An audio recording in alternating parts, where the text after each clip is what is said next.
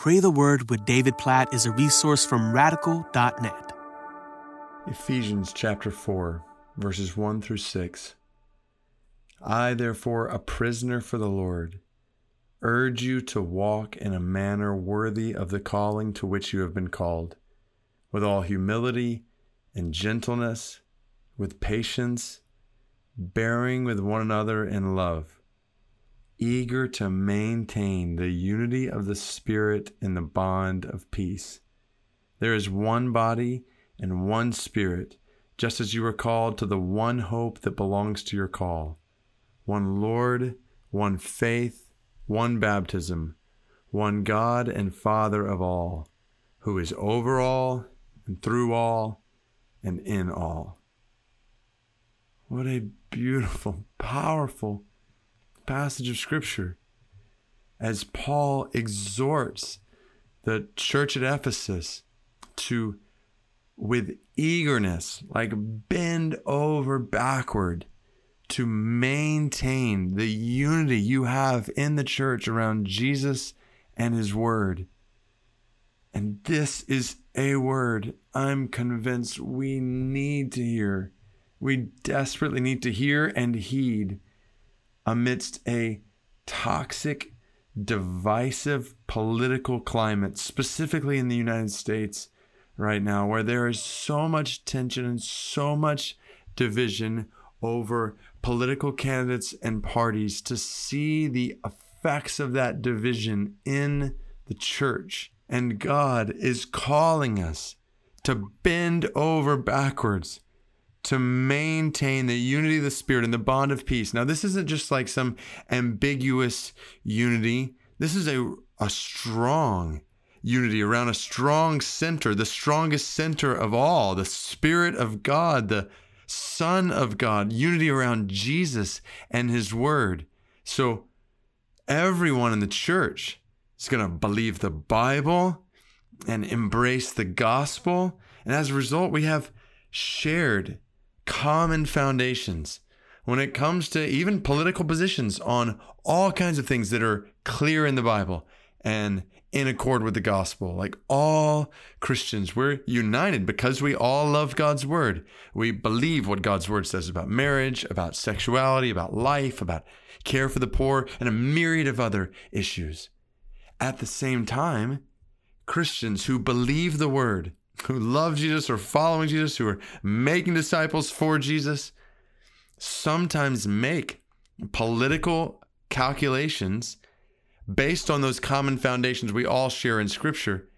But those political calculations or decisions or positions sometimes vary on things that are not clear and direct in God's Word. But this is where we're reminded that our unity in the church is not based on those kinds of political calculations and positions and even decisions we might make. Like our unity is around Jesus and what is clear and direct in his word. And so when when you have a disagreement with another follower of Jesus about something that is not clear and direct in God's word, maybe even something you're passionate about, it's actually a sign of health in this fallen world to be able to disagree about those things, dialogue about those things with honor and respect and love for one another, but in a way that does not compromise unity together around Jesus and his word. Like our unity is not built around political ideology or candidates or parties. Our unity is built around Jesus and his word, and we cling to Jesus and his word, and we must pray for this kind of unity in a toxic political climate where we're continually tempted to accuse, and belittle, and cancel, and distrust, and disparage, and deride, even divide from other followers of Jesus. Like we are swimming in toxic political waters that are poisoning the unity that Jesus desires for his church died so that his church might experience. So, God, we, we pray.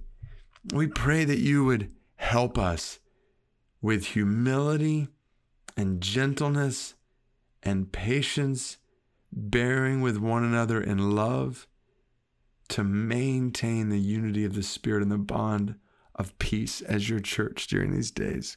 God, we pray for this. We know, Jesus, this is what you prayed for us in John chapter 17, that we would be one as you and the Father are one. God, we pray for that kind of unity so that the world may know that you sent me, you said, Jesus, so the world may know that you were sent by the Father as the Savior of the world. God, we want to proclaim your love and your grace and your mercy, who you are, Jesus, your design and your death on the cross for the salvation of people. We want to proclaim this clearly in the world. So help us to proclaim this with a unified spirit. Help us to hold fast, we pray, to that which is clear in your word. Help us not to compromise on that which is clear in your word. And then, God, help us amidst our disagreements and differences on things that are not clear in your word. We pray that you would help us to love one another, to even share those differences with each other with humility and sympathy and affection and patience and kindness and gentleness and tenderness and selflessness. We pray for speech that's gracious and fair and encouraging and edifying, never slanderous. God, keep us from all slander. Help us to speak in ways that are seasoned with salt, bearing with one another in love, assuming the best in one another by your grace, and caring for one another with your attitude, Jesus, with the attitude of Christ. God, we, we pray for an otherworldly, unexplainable unity in your church amidst the toxic, divisive political climate in our country. We ask for this and we pray that you would help us to, to play whatever part you've called us to play in promoting and nurturing and maintaining this unity that we have in Jesus. We pray in your name, Lord Jesus, the Lord of your church. Amen.